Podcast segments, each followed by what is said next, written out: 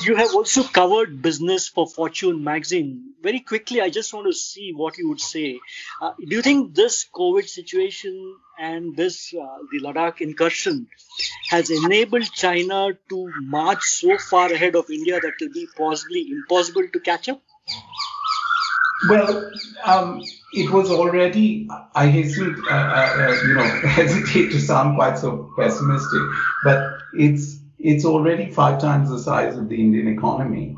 Um, you would have to have the Chinese economy collapse in two successive Great Depressions of the 1930s order, and India to race along at about 12% growth or something to to catch up. So I think we're past the point. We've, um, you know, the hare and tortoise fable has been told far too many times in the context of India and China, and um, this particular um, you know, tortoise is is still sleeping in terms of making strides in exports, uh, getting large share of exports worldwide. I mean, Vietnam is probably going to pass us in manufactured exports in a few years. And that's a country of 95 million people.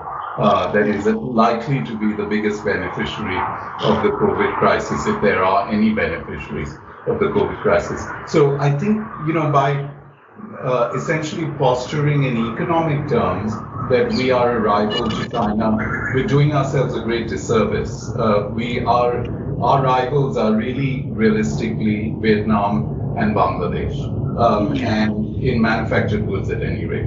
And so, you know, the sooner we realize that and really, really take seriously what we need to build this economy if it's going to be self-reliance, then you know what levels of deregulation. If we're going to boost exports, then can we go down the self-reliant route by raising tariffs as we have in four successive budgets? It doesn't quite add up, and this is where our somewhat inflated sense of um, our economic prospects are really a handicap and something that I've argued against uh, time and again. But you know, uh, quite quite ineffectually because people continue the Chindia idea that was you know that was fine if you were doing a World Economic Forum roundtable, but it's sort of laughable when you look at the real numbers uh, given their share of world trade and our tiny share by comparison.